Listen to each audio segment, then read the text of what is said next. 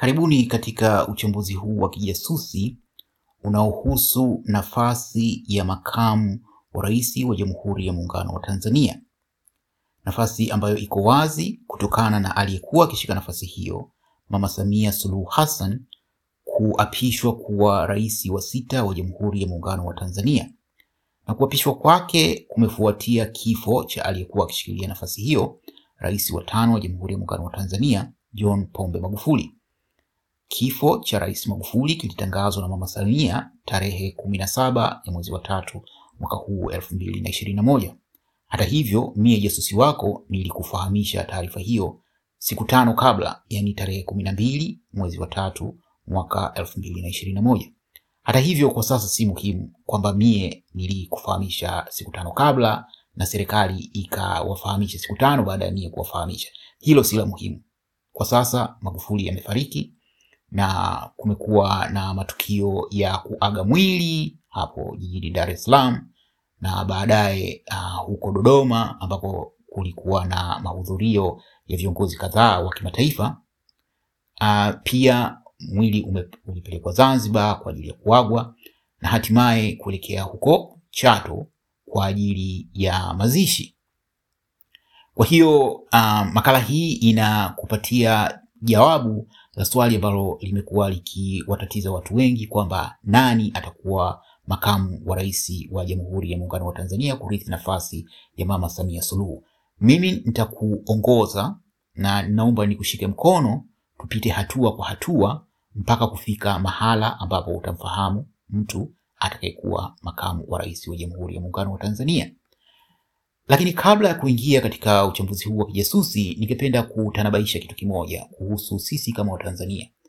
Kwa muda mrefu sisi kama Watanzania tumekuwa zaidi tukisumbuliwa na majina au tumekuwa tukiuangalia uongozi kama jina la mtu, haiba ya mtu binafsi, japo katika siasa ina fursa fulani, lakini kwa kiasi kikubwa hakuna mahusiano kati ya kuwa labda mwenye tabasamu na kuwa mchapakazi, japo pengine watu wenye tabasamu mara nyingi wanatarajiwa kuwa na roho nzuri.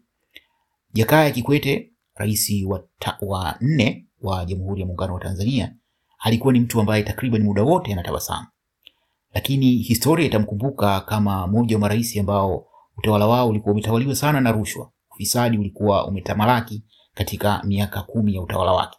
Kwa hiyo pengine uh, muonekano wa mtu haumaanishi kuwa ni msafi na pengine hata mtu anayeonekana pengine yuko serious muda wote kama Magufuli haimaanishi kwamba utawala wake haukuwa na mawaa. Labda kilichosaidia utawala wake usijulikane kilichokuwa kikijiri ni kwa sababu aliua uhuru wa vyombo vya habari.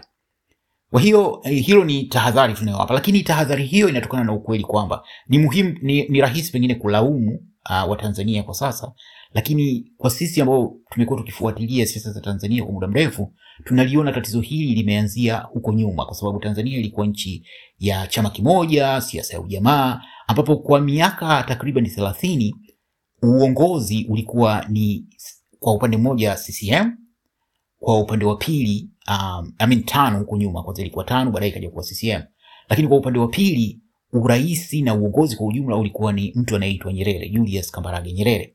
Rais alikuwa ni Nyerere, Nyerere ndio alikuwa rais.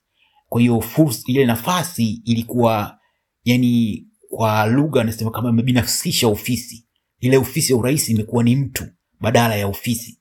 Um, kwa hiyo na maamuzi ya yule mtu yanakuwa hata maamuzi yake yeye mwenyewe binafsi yanakuwa na nguvu zaidi kuliko maamuzi ambayo yanafanyika yanapaswa kufanyika kutokana na ofisi. Kwa hiyo hali ilikuwa hivyo huko nyuma. Kwa bahati mbaya kitu hicho hakijaondoka katika siasa za Tanzania, kimeacha kama ombwe, na Nyerere alipoondoka aliacha kama ombwe la namna fulani. Mwinyi hakuweza kuliziba, Mkapa alijaribu kidogo, Kikwete ndo ikawa hivyo. Magufuli kwa namna fulani, pamoja na mapungufu yake, alijaribu kuleta hiyo, kwa sababu si kitu kibaya kwamba kuwa na, kuwa na mtu ambaye mnamwangalia kama ndo uh, sio Mungu mtu esati, lakini mtu ambaye ana ule urahisi unakuwa zaidi ku, kuendana na yule mtu kama atakuwa mtumishi wa watu kama ilivyokuwa kwa Nyerere, japo kuna watu wanaweza waka, wakasema pengine Nyerere alikuwa na mapungufu yake, lakini mapungufu ya kibinadamu. Licha ya urais kuwa ni Nyerere, kwamba unapozungumzia rais unamzungumzia Nyerere, lakini kwa kiasi kikubwa aliweza ku, um, kutoa um, kufiki, kufikia matumaini ya, ya wananchi. Kwa hiyo ilikuwa sio tatizo kubwa sana, lakini athari za, za mfumo huo zimeendelea kwa muda mrefu, na kwa Magufuli kwa bahati mbaya ikawa kinyume cha ile iliyokuwa katika utawala wa Nyerere, ambapo yeye maamuzi yote yalikuwa yanafanywa na yeye mwenyewe binafsi. Uh, Ikulu uh, ikawa ni mtu mmoja, idara ya usalama wa taifa ikawa ni Magufuli, uh, bunge ni Magufuli, mahakama ni Magufuli, na hata zikinunuliwa Bombardier ni za Magufuli, barabara za Magufuli, hospitali imejengwa Magufuli, elimu Magufuli. Watu wanashindwa kuelewa kwamba zile ni sera, na hizi sera zilitengenezwa na CCM, na yeye kama Magufuli ilikuwa ni wajibu wake, kama vile unavyokuwa baba ni wajibu wako kuihudumia familia. Hakuna mtu anayejigamba kwa sababu ameilisha familia. Huu ni wajibu wa baba kuilisha familia. Au mwalimu anapokuwa darasani hawezi kujigamba kwamba amewafundisha watu, kwa sababu ni wajibu wake kuwafundisha uh, wa, wanafunzi darasani. Kwa hiyo katika mazingira kama haya, kwa hiyo hilo ni tatizo ambalo lilikuwepo huko nyuma na limeendelea mpaka wakati. Kwa hiyo hata sasa tunapoangalia nafasi hii ya makamu wa rais, watu wanajihangaisha zaidi kujua jina la mtu atakayekuja kuwa waziri mkuu, uh, kuwa makamu wa rais kuliko ni uwezo wa mtu atakayekuja kuwa makamu wa rais, kwa sababu kitakachotusaidia kitakachowasaidia Watanzania au umuhimu wa huyu mtu haupo katika jina lake. Umuhimu wa huyu mtu upo katika uwezo wake wa kufanya kazi, na katika hili pia ni muhimu pia uh, labda kwa, huko mbeleni kwa CCM ambayo iko madarakani, wakati wanamteua Mama Samia kuwa mgombea mwenza wa Magufuli ni watu wachache waliokuwa wanadhani kwamba kuna siku atakuja kuwa rais wa Jamhuri ya Muungano wa Tanzania. Na kwa miaka mingi nafasi ya makamu wa rais imekuwa ikichukuliwa kama, kwa Kiingereza wanasema ceremonial, yani mtu ambaye yupo kama yupo um, na ha, ha, yani, kwa sababu haikuwahi kutokea huko nyuma kwamba kiongozi ameondoka akiwa madarakani alafu makamu wake ikabidi achukue nafasi. Maana wakati mwingine mpaka vitu vitokee ndio watu wanakuja kuelewa uzito wake. Natumaini pengine kutokana na hili lililotokea la Magufuli kuondoka akiwa madarakani na makamu wake kuchukua urais, litakuwa ni fundisho huko mbele ya safari kwamba tunapoteua watu katika nafasi kama hizi, kuna haja ya kuwa na uhakika kwamba mtu anayekabidhiwa nafasi hiyo ana uwezo.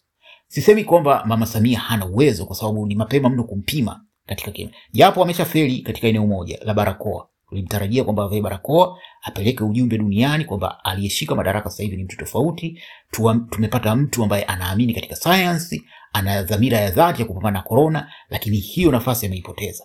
Kuna wanaosema kwamba tumpe muda, tusubiri, lakini katika soka kila dakika ina count, na katika uongozi kila muda una count. Kwa hiyo kosa hili linaingiza linaweka mawaa katika uongozi wake katika angalau siku za mwanzo, lakini Uh, pengine si vibaya kuangalia mwenendo utakuwaje huko mbele, na hilo la huko mbele kutakuwaje, mimi mtumishi wako ni jasusi wako pia, naahidi kukuletea uchambuzi ambao wa kijasusi pia utakaojikita katika huko mbele kutakuwaje. Uh, sitaki kujisifu, lakini nimefanya hilo. Mwezi wa tano mwaka jana niliandika kitabu uh, chenye uchambuzi wa kiintelijensia kina kurasa kama ishirini na tatu kitaka nakala nifahamishe, nitakupatia ambapo nilieleza uh, kuhusu janga la korona na nikabashiri kwamba janga hili litamuondoa Magufuli madarakani na katika uhai wake, na hilo limetokea. Kwa hiyo pia nitafanya uchambuzi mwingine kuhusu Mama Samia na serikali yake, mwelekeo, mambo itakuwaje huko mbele. Kwa hiyo nitakapokuwa tayari nitawafahamisha, nafanyia kazi kwa sasa hivi katika swala hili. Kwa hiyo turudi katika hili swala la makamu wa rais ajaye. Makamu wa rais ajaye, kabla ya kutoa mwangaza zaidi, ni kwamba anatoka katika makundi makuu matatu. Kundi la kwanza ni kundi ambalo mimi nimekuwa nikisema kundi la Chato. Kundi hili ni la watu watendaji wa serikali, wengi ni watu wenye elimu, wenye uwezo mkubwa, na wengine wamekuwa serikalini katika muda mrefu. Lakini kundi hili ni kundi lililokuwa likinufaika na utawala wa Magufuli. Utawala wa Magufuli ulikuwa na, kama nilivyosema mwanzoni, kulikuwa na tuhuma za ufisadi kubwa tu, pengine huko mbele zitafahamika, pengine hazitofahamika na tuhuma hizo hazikufahamika kwa sababu uhuru wa vyombo vya habari ulikuwa umekandamizwa na alipoingia madarakani uh, mwaka elfu mbili na sita elfu mbili na kumi na sita mwaka mmoja baada ya kuingia madarakani, ndio hasa alipoanza rasmi kubana uhuru wa vyombo vya habari. Wakati ule watu hawakuelewa malengo yake yalikuwa nini, lakini kwa sasa inafahamika kwamba moja ya sababu za yeye kubana uhuru wa vyombo vya habari ni masuala haya ya ufisadi. Na watu tunaofuatilia mambo ya Tanzania tunasema kwamba tofauti kati ya Magufuli na Kikwete katika masuala ya ufisadi ilikuwa ni ndogo sana. Tofauti ni kwamba wakati wa Kikwete alitoa equal opportunities, like fursa sawa kwa wote. Ukitaka kuuza madawa ya kulevya sawa, Ukitaka kuuza watu kupeleka Dubai, sawa. Ukitaka kuuza silaha kupeleka DRC, sawa. Ukitaka kufanya biashara ya kuuza noti, sawa. Ukitaka kuuza viwanja feki, sawa. Kwa hiyo ilikuwa mtu yote anataka kufanya ufisadi anaweza kufanya. Magufuli alipoingia madarakani alitumia udhaifu huo wa mtangulizi wake na kuwaaminisha Watanzania kwamba anakuja anakwenda kuibadilisha nchi, na kweli kwa kiasi fulani amefanikiwa katika eneo hilo, kwa sababu baadhi ya watu walianza kuelewa kwa, walianza kuamini kwamba ili uweze kula inabidi ufanye kazi, na katika kufanya kazi si lazima ufanye uhalifu, kwamba kipato si lazima kiwe cha kihalifu, kipato halali kinaweza. Katika hilo Magufuli alifanikiwa kwa kiasi fulani, japo kuna mapungufu, kwa sababu uhalifu uliokuwa ukifanyika katika serikali yake ulifichwa na kwa kunyima uhuru wa vyombo vya habari. Kwa hiyo hayo ndio mazingira jinsi. Kwa hiyo hili kundi la Chato ambalo linatafu, linafanya linajibidiisha kumpata mtu wao limekuwa likijibidiisha kupata mtu wao atakayeshika nafasi ya makamu, makamu wa rais. Wana sababu kuu mbili. Ya kwanza ni kuficha maovu yao. Kuna watu wameuza siri za serikali.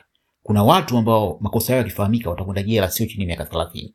Hawa watu wanapigania maisha yao, wanahitaji mtu wao wa kuwalinda ashike nafasi ya makamu wa rais, lakini hilo si kubwa sana ukilinganisha na ukweli kwamba wao wanaona tishio katika utawala wa mama Samia. Wangetamani wachukue nafasi, katiba inawanyima fursa hiyo. Kwa hiyo nini kitokee? Apatikane mtu ashike nafasi ya makamu wa rais, kisha kisa kitu, kisha kitokee kilichotokea kwa Magufuli. Siwezi kuingia kiundani katika hilo, ila navyoweza kusema ni kwamba mama Samia akiondoka huyu atakayekuwa makamu atashika nafasi, kwa hiyo urais utarudi Chato.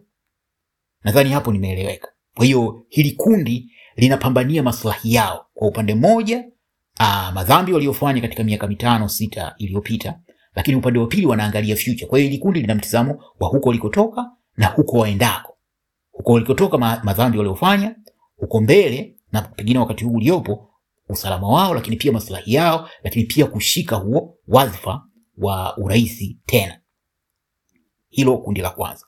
Kundi la pili ambalo kwa kiasi kikubwa linaweza kutamkwa kama kundi la JK, hili ni kundi la watu ambao walitengwa na siasa. Kama katika makala iliyopita nilivyokuwa nazungumzia ile picha ya kiasara ya kati ya Bachite na, na, na mama yetu, nilitanabaisha kwamba katika kipindi cha utawala wa Rais Magufuli mahusiano yake na Rais Kikwete yalikuwa sio mazuri na yalikuwa sio mazuri pamoja na sababu nyingine, lakini kubwa zaidi ni uh, hisia za Rais Magufuli kwamba Kikwete alikuwa anataka kumhujumu au alikuwa anataka kumtoa madarakani, na hii ndio ilipekea mfarakano kati ya Magufuli na Mama Samia kwa kuhisi kwamba Mama Samia alikuwa anatumiwa na JK kumhujumu, ndio wakafanya hivyo vitu walivyofanya huko nyuma. Hizo ni stori za wakati mwingine.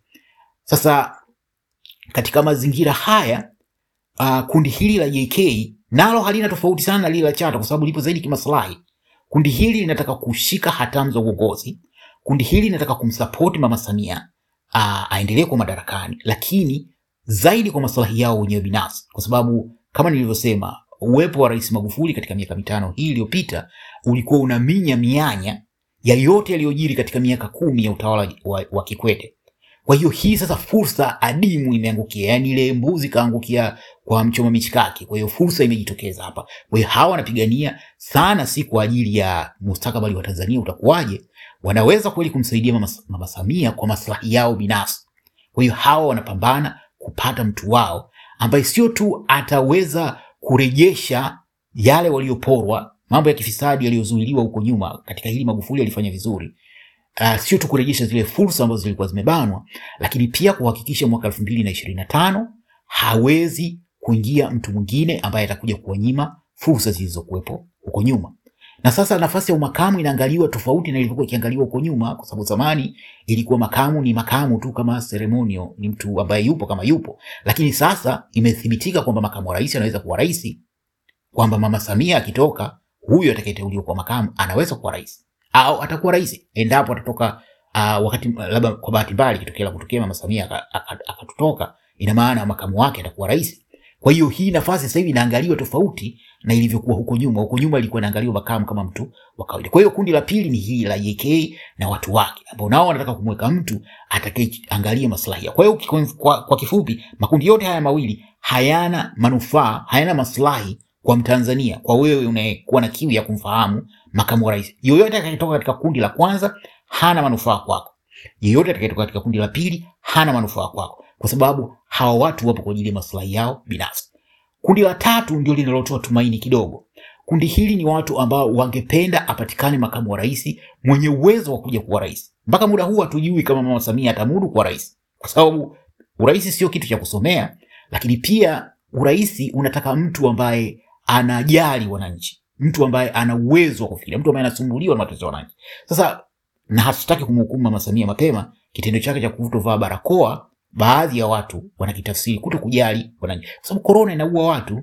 Jana nimepata taarifa kutoka kwa dada mmoja huko Moshi, anasema kwamba korona imeingia vijijini na hili ni balaa, kwa sababu mnajua huduma za afya vijijini jinsi zilivyo, na kama huko mijini watu wanahangaika jinsi ya kuikabili korona, wewe na mimi tunafahamu jinsi changamoto itakavyokuwa ngumu pindi korona ikianza kutesa huko vijijini. Kwa hiyo ulitarajia kwamba huyu kiongozi mpya aitangazie dunia kwamba jamani, mimi nilokuja ni tofauti na yule mtangulizi wangu, nafahamu korona inaua na kuna umuhimu wa kuvaa barakoa na tuchukue hatua stahili, lakini amepuuzia. Lini ataanza kuvaa barakoa hatujui. Je, msimamo wa serikali kuhusu jinsi ya kupambana na korona utabadilika? Hatufahamu, kwa sababu hilo halijaongelewa. Kuna wanaosema tumpe muda, lakini katika maisha uh, swala la korona linahusu uhai. Uhai hausubiri muda, hatua zinatakiwa zichukuliwe wakati mwafaka. Kwa hiyo kundi la tatu ni hili ambalo linataka maslahi ya Tanzania. Kwa bahati mbaya, kundi hili ni dogo, halina nguvu ndani ya CCM au huko serikalini. Uwezekano wa kundi hili kutoa makamu wa rais ajaye ni mdogo sana, lakini hili ndio kundi ambalo pengine future ya Tanzania inategemea watu kama hawa, watu wenye upeo, watu wenye uchungu na nchi yao, hata wengine ambao pengine ni wastaafu, lakini wangependa kuona mtu anaweza kuitumikia Tanzania kwa uadilifu. Kwa hiyo hiyo makamu wa rais anatoka katika makundi hayo mawili ya awali, ili hali ni kundi la tatu, uwezekano wa kutoa makamu wa rais ni kama haupo, lipo kama lipo. Hilo moja. Kwa hiyo la kwanza ni makundi. La pili, makamu wa rais ajaye atakuwa Mkristo kwa sababu kwa mujibu wa utamaduni wa siasa za Tanzania, rais akiwa Muislamu, makamu anakuwa Mkristo. Hata kama ita, ita, itafanyika kwamba Majaliwa waziri mkuu atolewe, alafu aingizwe Mkristo, bado katika utamaduni huo, hiyo tunaita utamaduni wa kisiasa wanaita political culture. Hiyo political culture ya Tanzania haiendi hivyo kwamba rais inatakiwa rais akiwa Mwislamu makamu awe Mkristo, rais akiwa Mkristo makamu awe Mwislamu. Kwa hiyo na hili sio la asilimia mia moja kwangu, kwa sababu nchi hapa kama uh, katika miaka mitano ya Magufuli kila kitu kimebadilika, kwa sababu alikuwa anaendesha vitu jinsi anavyotaka yeye. Katiba haiheshimiwi. Katiba muda huu tunayoongea ni kama imekufa, lakini taratibu inafufuliwa. Kwa hiyo si ajabu kanuni au taratibu au hizo uh, political cultures za huko nyuma zikadharauliwa lakini katika mazingira ya kawaida makamu wa rais ajaye atakuwa Mkristo. Kitu kingine ambacho wewe na mimi na yeyote anafahamu, makamu wa rais ajaye atatoka Chama cha Mapinduzi, CCM, na hili ni tatizo kubwa zaidi, kwa sababu CCM ndiyo chanzo cha matatizo ya Watanzania. Yoyote anayetoka Tanzania, anayetoka CCM ni mchafu, hilo liko wazi. Waliopo Wasafi, labda nirudie hiyo kauli asilimia kubwa ya wanaotoka CCM ni wachafu, kwa sababu kumbuka, katika yale makundi matatu niliyoyataja awali, lile la tatu lina watu wasafi, lakini ndio lenye fursa ndogo. Huwezi kuwa msafi ndani ya CCM, na hii ni changamoto kubwa kwa chama hiki. Kama kweli kina uchungu na Tanzania, ni muhimu sasa kianze kuangalia uwezekano wa kuwa na pool. Kuna kitu Waingereza wanasema talent pool, ni eneo ambalo unaenda kuchuma vipaji kama soka vile Manchester uh, Manchester United, Manchester City, Liverpool wana hizi academies ambazo zinakuwa na vijana vipaji vitakavyoibuliwa baadaye kuja kutumikia zile. Kwa hiyo kuna umuhimu wa kuwa na watu kama hawa wasafi, waadilifu watakaokuja kulitumikia. CCM hawana watu wa aina hiyo. Kwa hiyo hata kama wangetaka waje na mtu stahili, bado wangepata shida, kwa sababu lile kundi la tatu la watu waadilifu halina fursa, halina nguvu ndani ya CCM. Kwa hiyo kwa bahati mbaya, makamu wa rais ajaye sio tu atatoka CCM lakini atatoka katika mfumo ule ule ambao umekuwa ukiikwamisha Tanzania kwa muda mrefu. Hadi kufikia hapa, pengine unasema jina la huyo mtu ni nani? Mimi sina jina la huyo mtu, ila najua wasifu wake. Anatoka katika makundi hayo niliyokuambia, hasa hilo kundi la kwanza la Chato au kundi la pili la kina JK. Uwezekano mkubwa ni Mkristo, na tatu anatoka CCM, na CCM wewe na mimi tunaijua. Kwa hiyo matarajio ya huyo makamu rais unayafahamu yakoje?